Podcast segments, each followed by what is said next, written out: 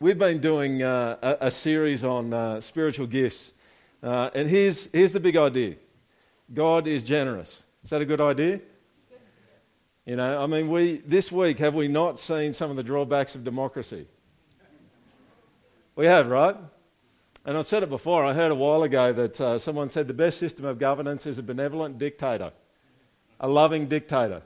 And that's exactly what we've got with God. He's loving, but He's not brutal and harsh. He's not forcing people into things. He's a loving God that leads, and He leads so well. And He happens to be extraordinarily generous. So when humanity blew it right at the very beginning, He didn't give up. He didn't say, That's it. He said, I'm going to send someone some way to crush the head of that serpent. And this person, Jesus shows up on the scene.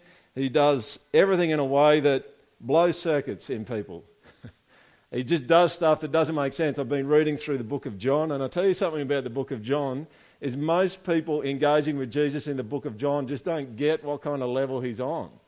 They say things that just don't make any sense a lot of the time because they're just thinking and operating on a level different to Jesus. But Jesus keeps going, right?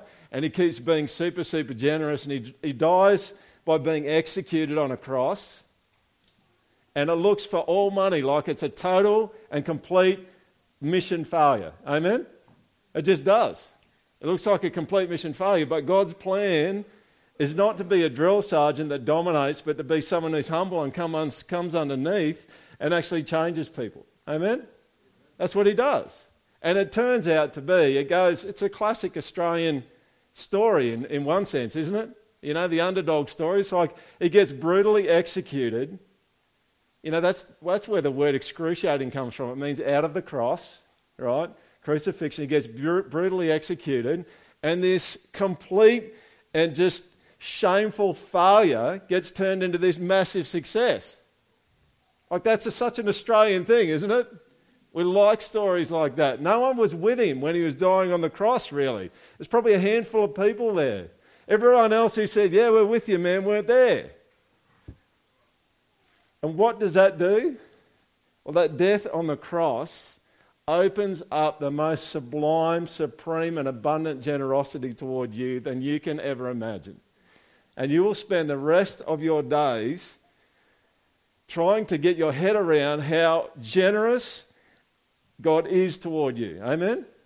You will. You will. You just don't get it. I mean, you can sit there and you can go, I get it. it's like, no, you don't get it. I mean, Paul kind of says in, I think it's Ephesians 3, he says you actually can't get your head around how much God loves you.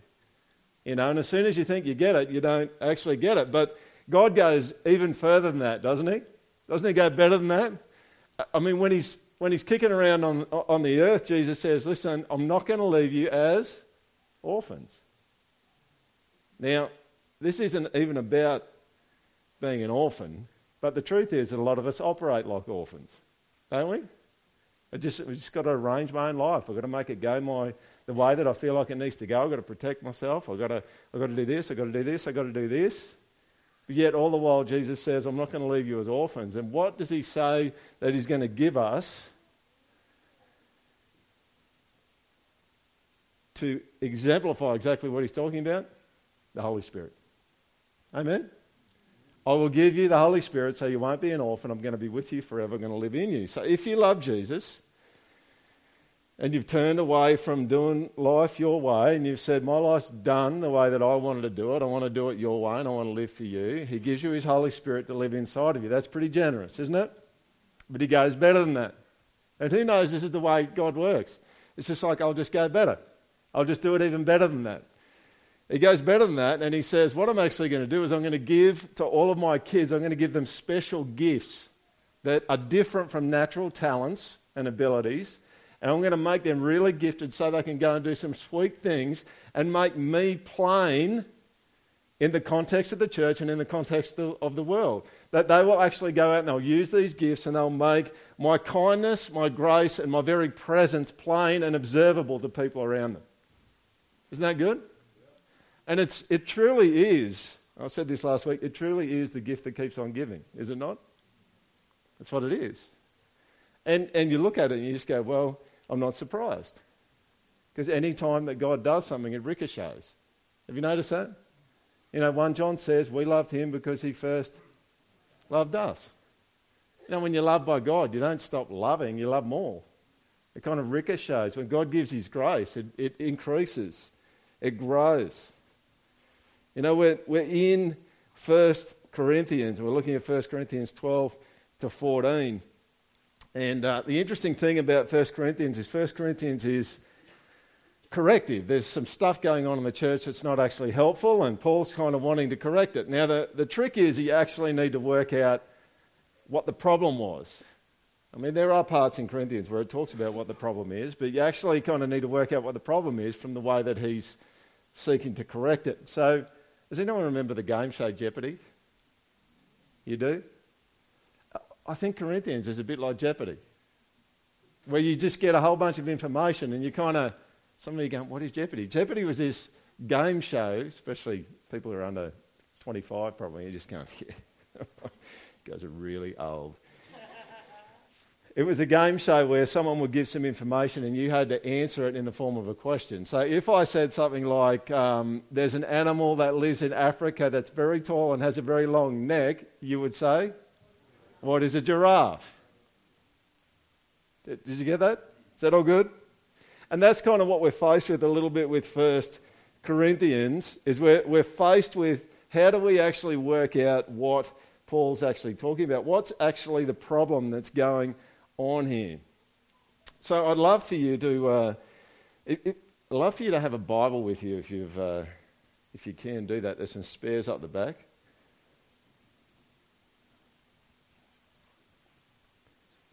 And uh, what I might do is I might actually read 1 Corinthians 12. So if you can turn to that. If you're not, uh, if you're not particularly familiar with um, the way Bibles work. It works like any other book. Got a contents page in the front, big numbers of the chapters, small numbers of the verses. Um, love for you to have that open in front of you so that you uh, can see for yourself uh, the things that God wants us to hear today. 1 Corinthians 12.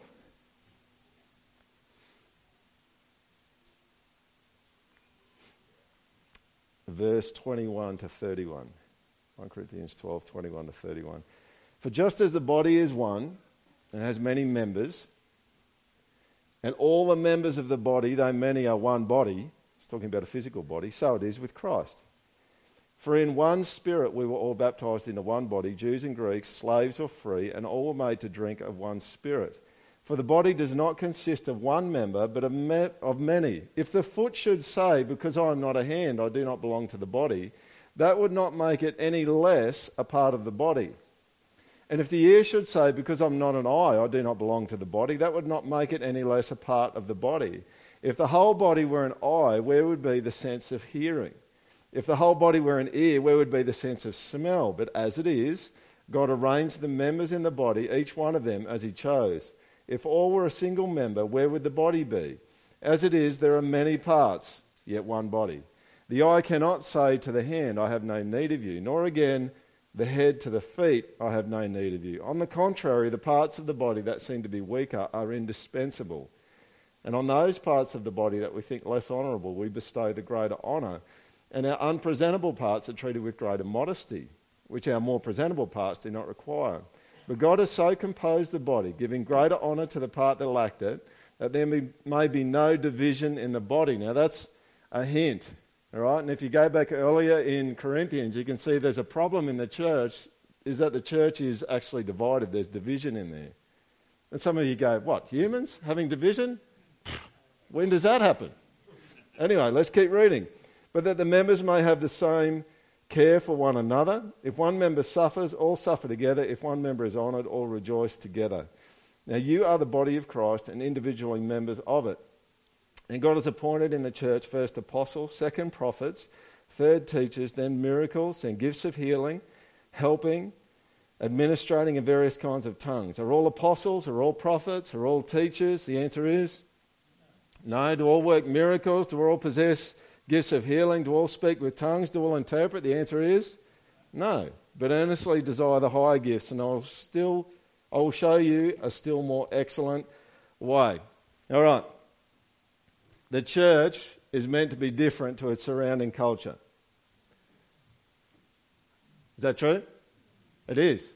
And I think that's one of the things that Paul's actually doing here. The church needs to be different to the surrounding culture.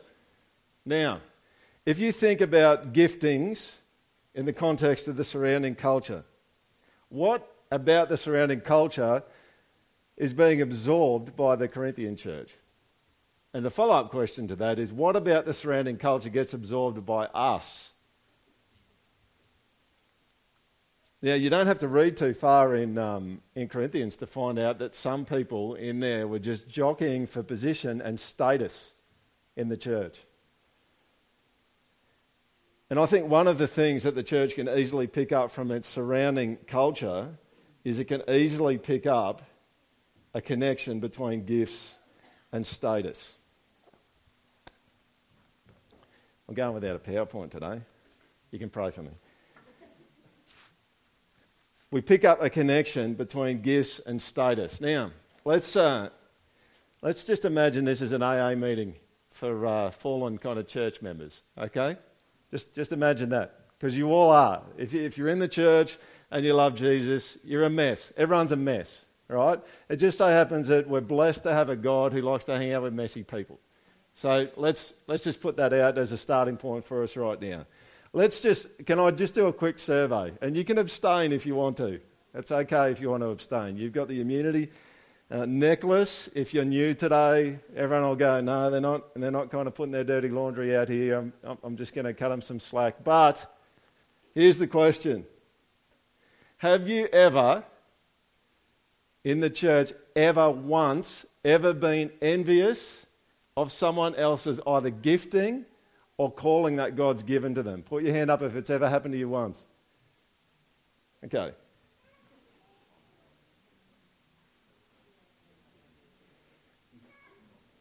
Now, what happens? Now, my hand was up, right? I have. This is a, seems to be a friend of mine sometimes, is struggle, all right? A very bad friend. I don't like this friend.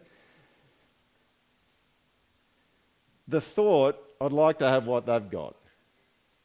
I'd like to have the influence they've got. I'd like to be a leader like they are. I'd like to be, I'd like to have the gifting that they have. Now, what happens when you have that kind of thing happening in the church where someone else wants what someone else has got? Do you have unity? You, you, you end up with division. Now, people can be quiet about it. They can be quiet about what they'd like to have, which they don't have.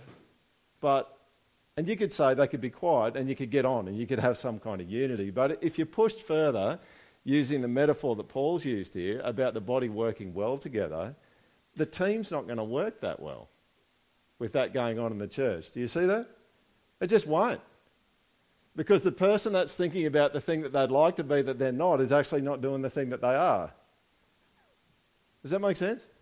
Like you got to you need to do what you are. You need to do what God's called you to do. You need to do what God's gifted you to do and not be trying to be someone else. So, let's, uh, let's, let's, let's kick in. So I'd love you to have 1 Corinthians 12 open in front of you. Let's just do this first. Have a look with me at verse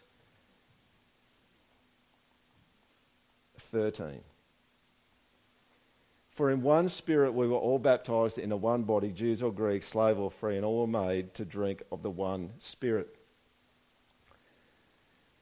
The scriptures are actually quite clear that the church is the body of Christ. That is amazing, isn't it? It's, it's not, you know, the church is not the henchman of Jesus or, the, or whatever you want to put in. Or it's the supporters or the groupies of Jesus. All right?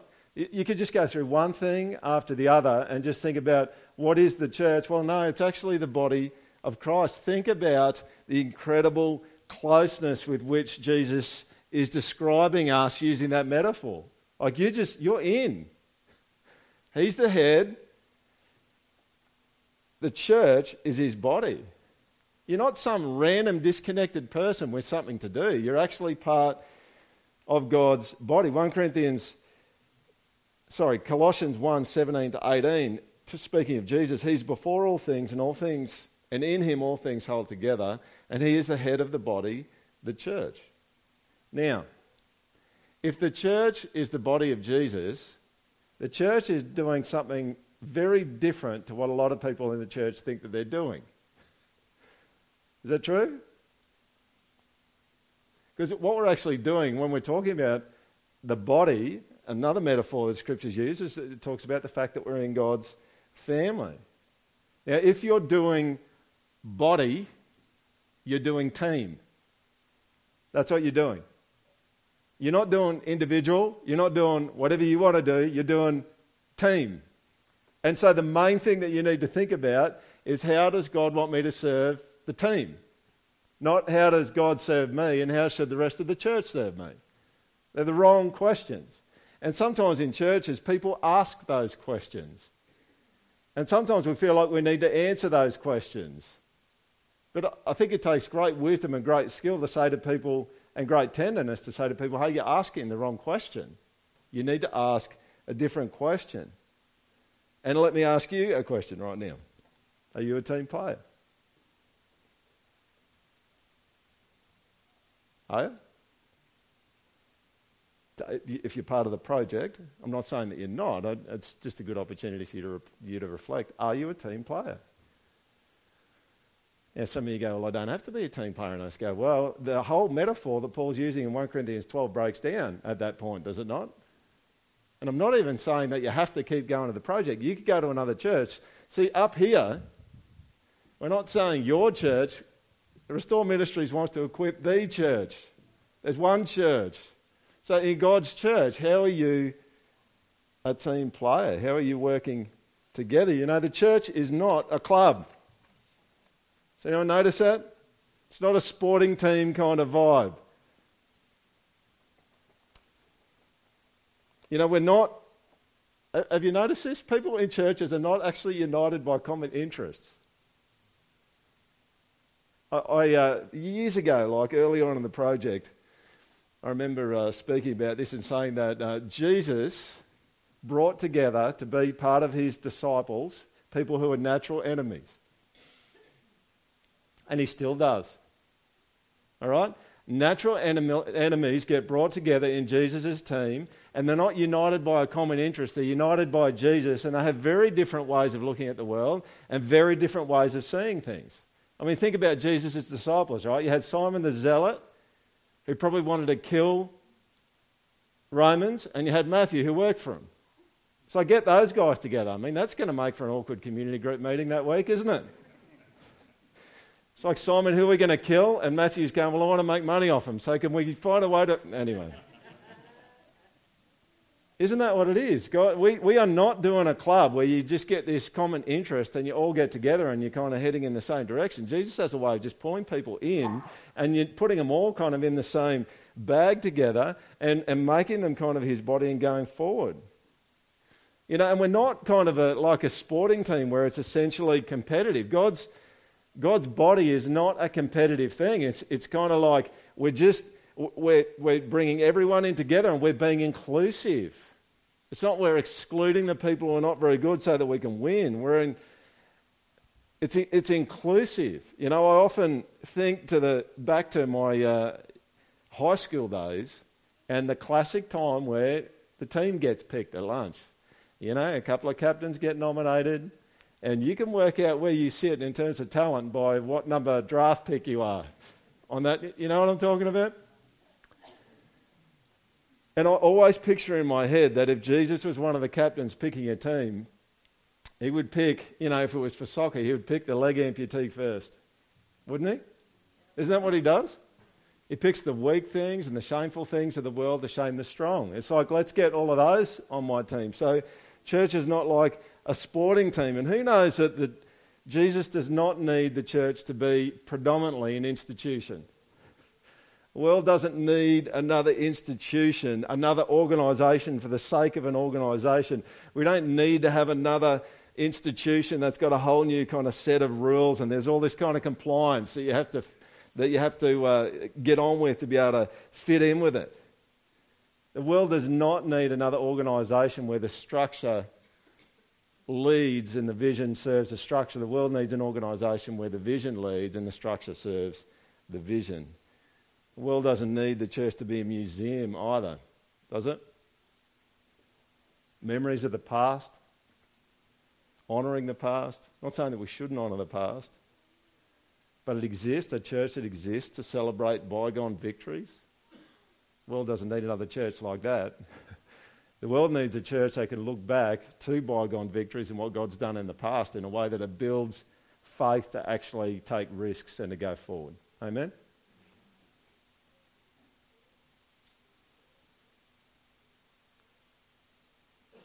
What Jesus is doing with the church is he's doing family, he's doing the body, he's doing team.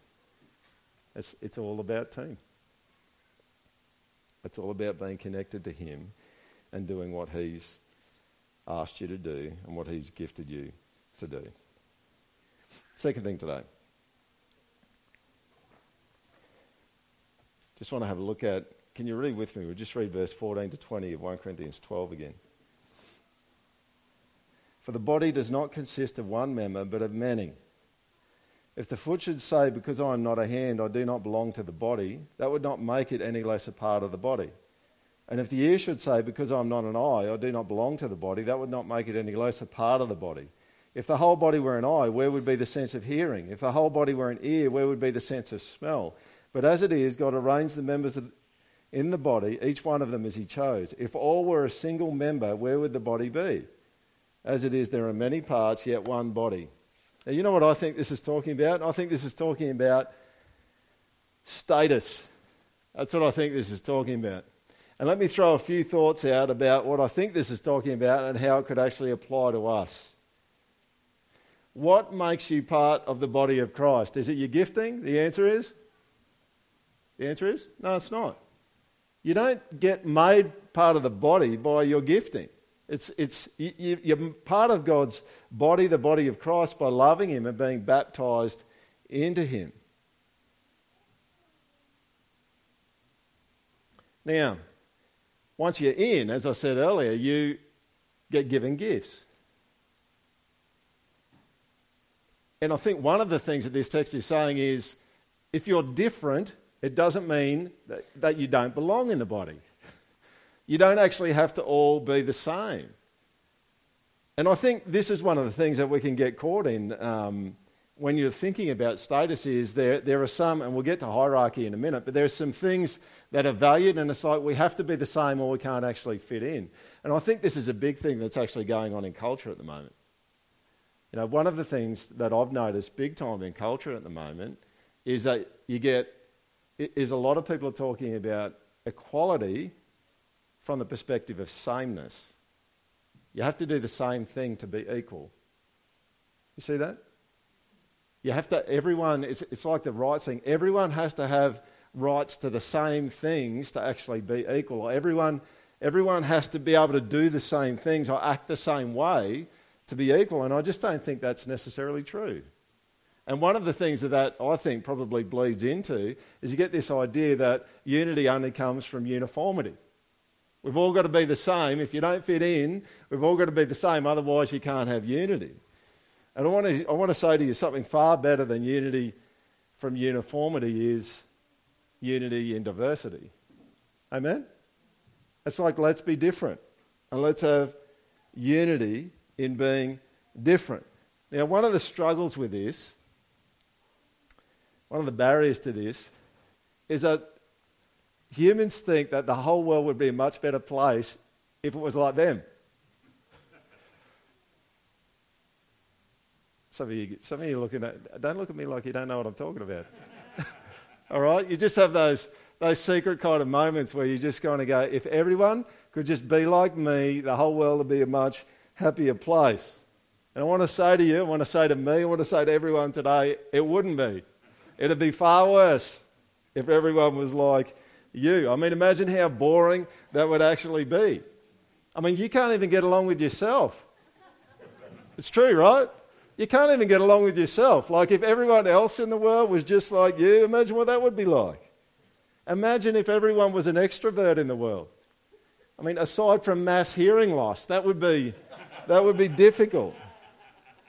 Imagine if everyone was an introvert or a creative type or a mass science freak. I say that in an affectionate way. I want to say to you this morning you don't have to be like anyone else. You don't have to be the same as anyone else to be part of God's family. It's better if you're not. You know, and that's what I think this text is saying. If, if everyone was the same, how would the body function? See, part of the struggle for us is that there's a, there's a whole bunch of weird kind of influences that can go on inside of our hearts. You know, one of them is just the striving for significance. You know, you just you want to be significant. You want to do something significant, and you kind of work out which one's kind of the most valuable, or the two or three that are the most valuable. It's like I've got to get that one. If I can't get that one, I'm not really part of the church.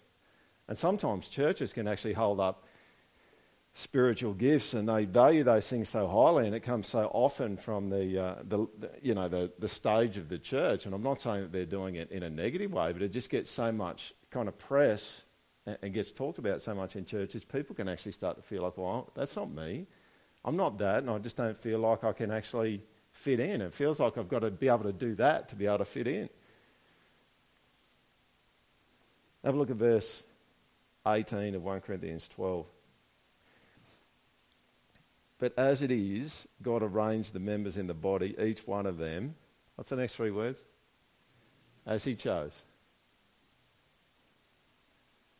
So you'll be who you'll be. You'll be who God made you to be. You can spend a whole bunch of time trying to be like something else or to fit in by being like something else. But do you know what the best thing for you to do is? To receive the fact that God made you a certain way and to be you.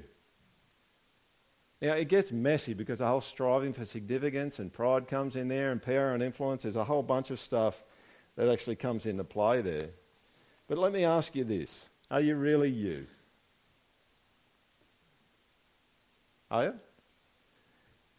The people that you see, is that like at a deep level? Is that, is that you? Or are you trying to be someone else? You're trying to have someone else's gifting or someone else's calling or someone else's ability. Or you're trying to be acceptable. You're trying to fit in.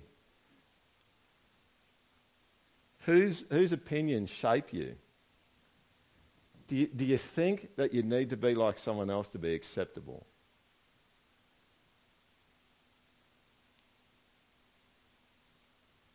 Now, people say often, you, you've probably heard this one before, just be yourself. Now, little kind of one liner kind of truisms are helpful as far as they go, I trust that you're with me on that. There's, there's some parts of Peter that need Jesus needs to change yet. All right? And you, you might say, Peter, just be yourself, but don't be that self. All right? be changed, be changed by Jesus in that particular area of your life. But that is kind of a little bit of what I'm saying is be, be the person that God's called you to be. Isn't that, isn't that what the whole gig is about growing up? Is that you just get, you'd grow and you mature and I mean, don't you just want to be the truest version of who God made you to be on your deathbed? You with me? Like, not, like it'd be sad, wouldn't it, to get to your deathbed and you'd be thinking about someone that you wish you were like? Or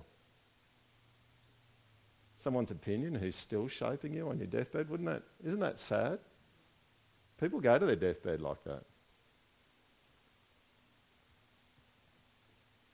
In the church, you don't fit in by being the same. You fit in like a jigsaw fits together. You're different and you fit together and it works in this body that's amazing. Let me just push this one step further. If you look at what we've been, uh, what you can see there in 21 to 26, there's a real sense that people need each other in the church. You just can't be complete. I mean, you see that through this whole passage here, and I would ask you, how needy do you feel? Do you, do you, uh, do you feel really, and I'm not, I mean, I think turning away from God creates a whole bunch of other needs, right? But I'm just, in a creational sense, the way that God made you, He made you to need other people. Do you feel that? Do you feel that sharply, that you need other people? You can't be complete without other people. That's the way it works. Which is why, if you see someone kind of running off and being independent and just going, I can square life away on my own and I don't need that part or that person over there, I, I don't need any help, thanks. You've actually got a famished human, haven't you? It's just famished. It's just, it's not healthy and it's not operating the way it's meant to operate. Now, this has huge relevance in the church.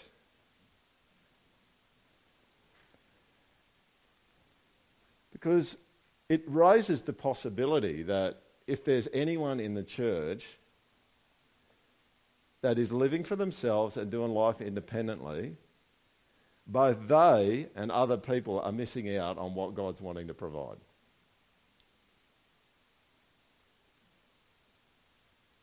So you, you go home from church, or you come to church. If you're a Christian, you love Jesus, God's actually teed you up to support and to help and contribute to other people. You go to community group you know, during the week. The gig is that other people desperately need your contribution to them. And you desperately need their contribution. Do you feel that?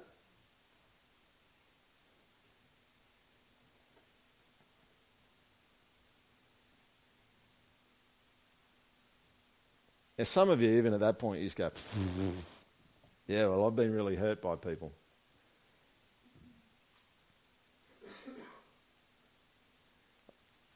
And, and it's maybe, I don't mean this to be harsh, but this is just the way that God's made it.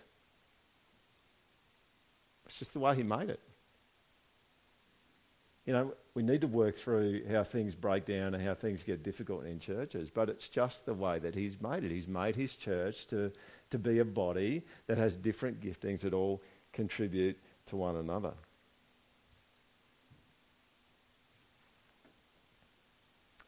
Come with me down to, uh, sorry, 21 to uh, 26. Let's just read that again. The eye cannot say to the hand, I have no need of you, nor again the head to the feet I have no need of you. On the contrary, the parts of the body that seem to be weaker are indispensable. And on those parts of the body that we think less honour, less honourable, we bestow the greater honour, and our unpresentable parts are treated with greater modesty, which our more presentable parts do not require. But God has so composed the body, giving greater honour to the part that lacked it, that there may be no division in the body, but that the members may have the same care for one another. If one member suffers, all suffer together. If one member is honoured, all rejoice together. You see the shift here. The shift at the start is, uh, sorry, the, the, the starting bit there is really about status. It's like I can do this on my own. I think I'll be all right. I don't really need you. And then what we actually shift to is we shift to a sense of, uh, of hierarchy inferior and superior people. And the question here is if God gives gifts to whomever He wills, does that mean that some people are more valuable because of the gift that they have? And the answer is no. No, it doesn't. Now, we are probably affected more by this thought about superiority and status in the church than we think. You know why? Because culture works like that. The culture that you and I swim in works like that. There's a um, an armchair kind of atheist philosopher um, who I, I quite enjoy his stuff called Alain de Botton, who wrote a book called Status Anxiety. And he talked about the anxiety that people feel uh, because they're trying to maintain or achieve a particular social kind of status. And I wonder whether you think often about your place in the church in this church. Like some people, right, have levels and have worked out different levels that people are on in the church. Oh, are they on that level? They're on this level.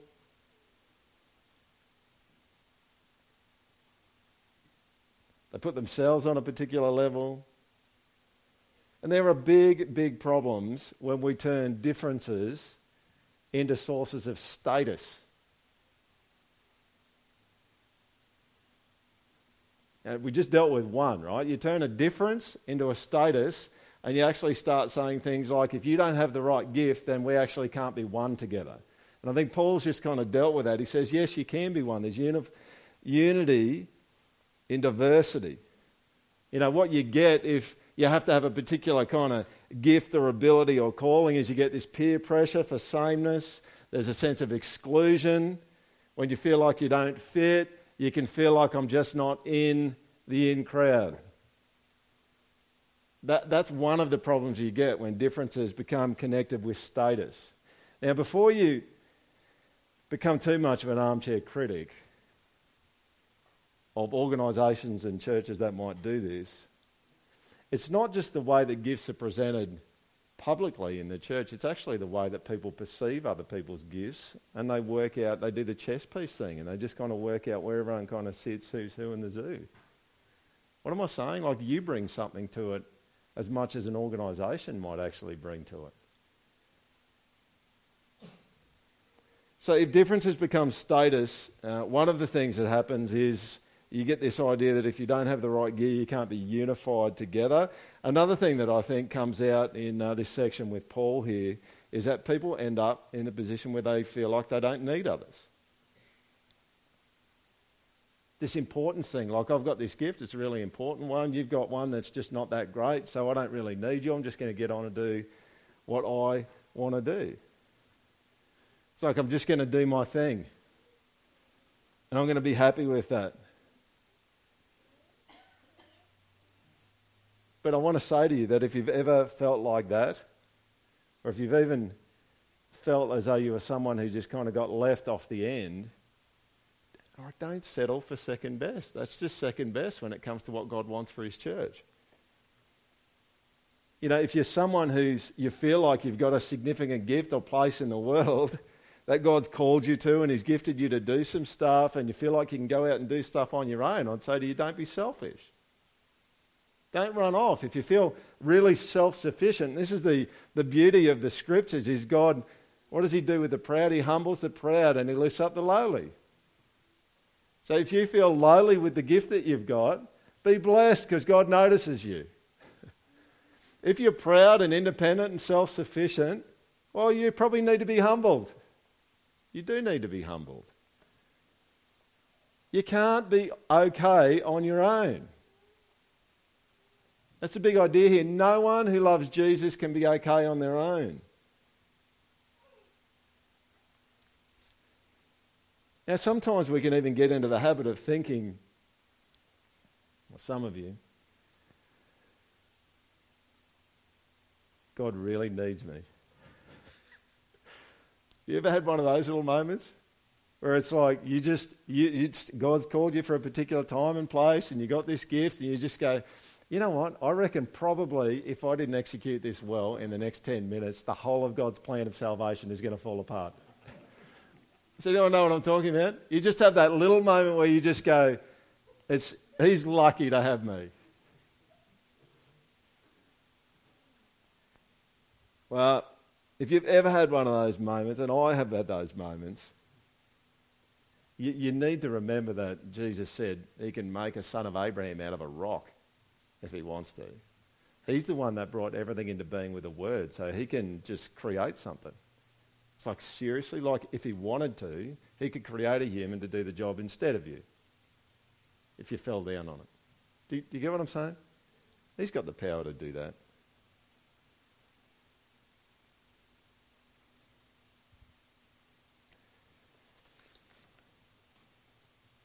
Let me um, start closing this out. And I want to speak to the people that feel like they've got a gift that's not that significant. And I want you to know that God notices what you do. And do you know, this is for the, the confident person that's clear about what God wants them to do and feels important, and this is also for the person who doesn't feel that important. Do you know the opinions of the people around you no one's going to remember you in 100 years. Except, probably, probably except Jesus. He will remember you in 100 years, right? He notices. Which is why you can get about and you can do the most lowly, menial tasks and you can feel called to do that and you can operate in that kind of gifting. You don't have to stand up and preach. You have to lead worship. You don't even have to be up front. You don't even have to do something that someone notices. Because God always notices what you do. And it's a very, very small life indeed, the life that lives for the approval of other people, isn't it? So, really? Like, you want to get to the end of your life and have lived like a whole life of being enslaved to what other people think about you?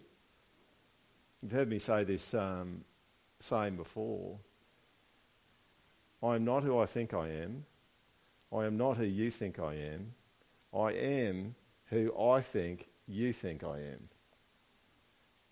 I am who I think you think I am. And we live, we can often live in the courtroom of other people's opinions, which a lot of the time aren't even real. They're just the opinions that we think other people have about us. And I want you to know that the, uh, and God would have you to know out of 1 Corinthians that the gifts that aren't that honourable are really special to Him. And for those of you who have read a bunch of stuff about Jesus, this is classic Jesus, isn't it? It's the widow giving a couple of small copper coins, I think it was, and Jesus is sitting there and he says, She's given more than all the rich people gave. It's the Jesus who arrived in, uh, in Mark 9 at Capernaum and he says to his disciples, What were you guys talking about along the way? And the conversation they were having was about how to be the greatest or who was the greatest. And they kept silent when he asked them that question. so I busted custard. All right?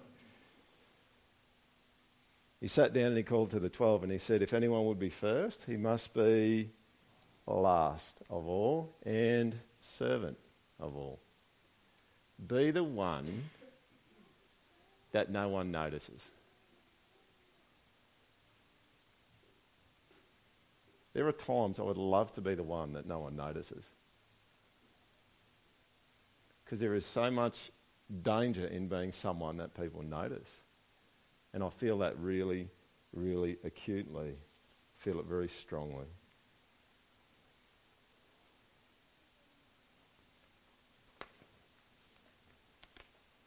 And do you know, I think the reason why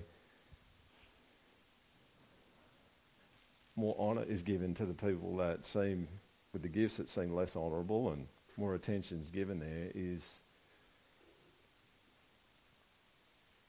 I, I just think that's what God's like. What, what did he do? Well, he got brutally flogged and executed He's a man of sorrows. He had a handful of people standing there when he got crucified. And don't you just notice with Jesus that he just does the small things the whole way through? And most of them just get missed. I mean, it's a classic example, you know, in this, in this Mark passage. What, what's, well, what's going on in Mark? It's like, yeah, so his offsiders are having a conversation about who's the greatest. And what's he doing? Well, he's just getting on about what God's asked him to do. He just gets on about it and he does it. And he takes the low road, he takes the humble road, he takes the insignificant road. And all the significant people get together and decide they're going to kill him. You know, I mentioned it before, but there was a competition even when Jesus born, was born to honour the Caesar because it, the Caesar, they said, was someone who started a man and became God. And they were going to restart the calendar based on the Caesar's birthday. You know, the significant ones end up being insignificant because the one that walks what appears to us to be an insignificant life gets lifted up on the cross and changes everything. It's, it's always like that. It's always like that. And you sign yourself up for disappointment and slavery if you give in to the desire to be significant and powerful and noticed. And you don't humbly receive whatever it is that God's got to give you.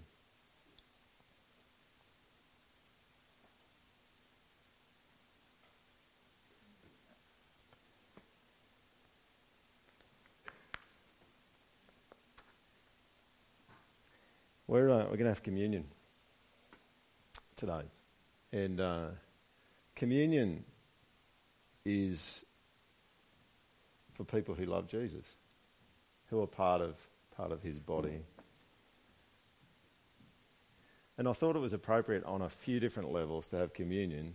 Firstly, we haven't had it for a while, so I think we should have it. But that's not the main reason. The main reason, main reasons were, I mean, it, it's the, it's the, the death of Christ that communion represents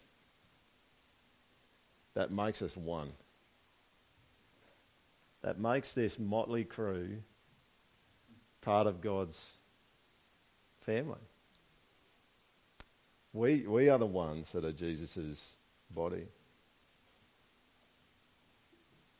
And do you know what? The cross Jesus dying on the cross for you also settles once and for all that the one to whom being significant really matters is locked in. Doesn't it? You, need, you don't need the opinions of another human to be okay. You don't need that. You don't need people to even like you necessarily, but I'll tell you one thing uh, the, the most critical person's opinion about you is, is God, right? Which is why it just blows me away sometimes when I talk to people who, who don't love Jesus and they believe in God and it's like they just keep doing life. I just go, well, if you do believe in God, you probably just need to find out what He thinks about what you're doing.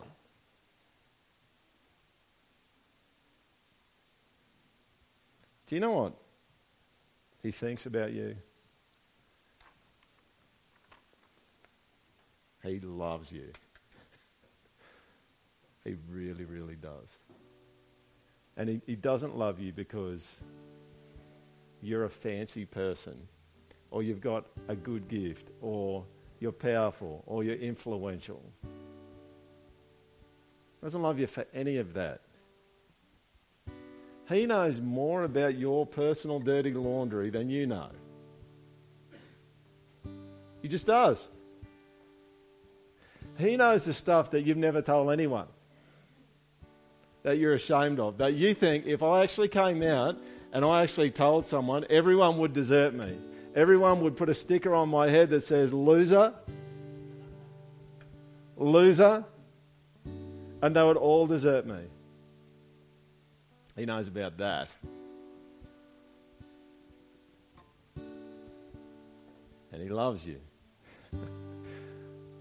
that's, what, that's what this is about today.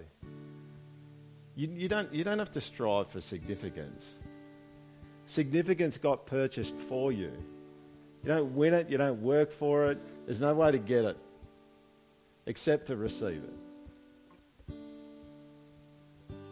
And we have scriptures in the Old Testament about He's kept my tears in a bottle. I'm engraven on the palms of His hands.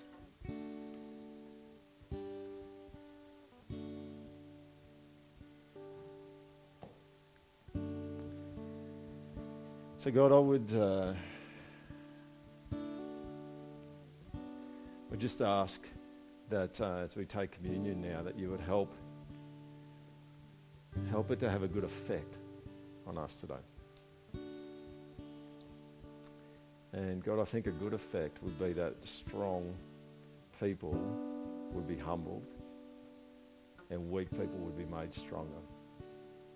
That the strong people would realize and be able to see their need being amplified by, by taking this, and that the weak people who see their need so largely and so clearly would be strengthened and brought up and lifted up.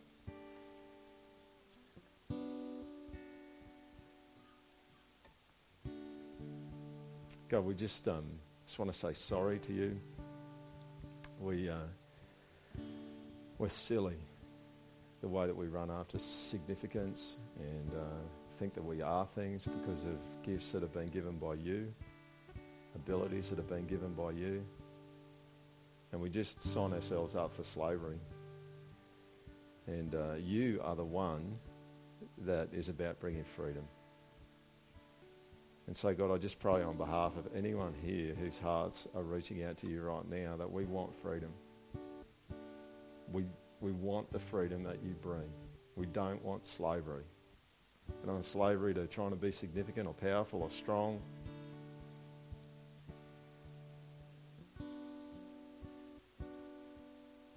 Would you bring freedom to us?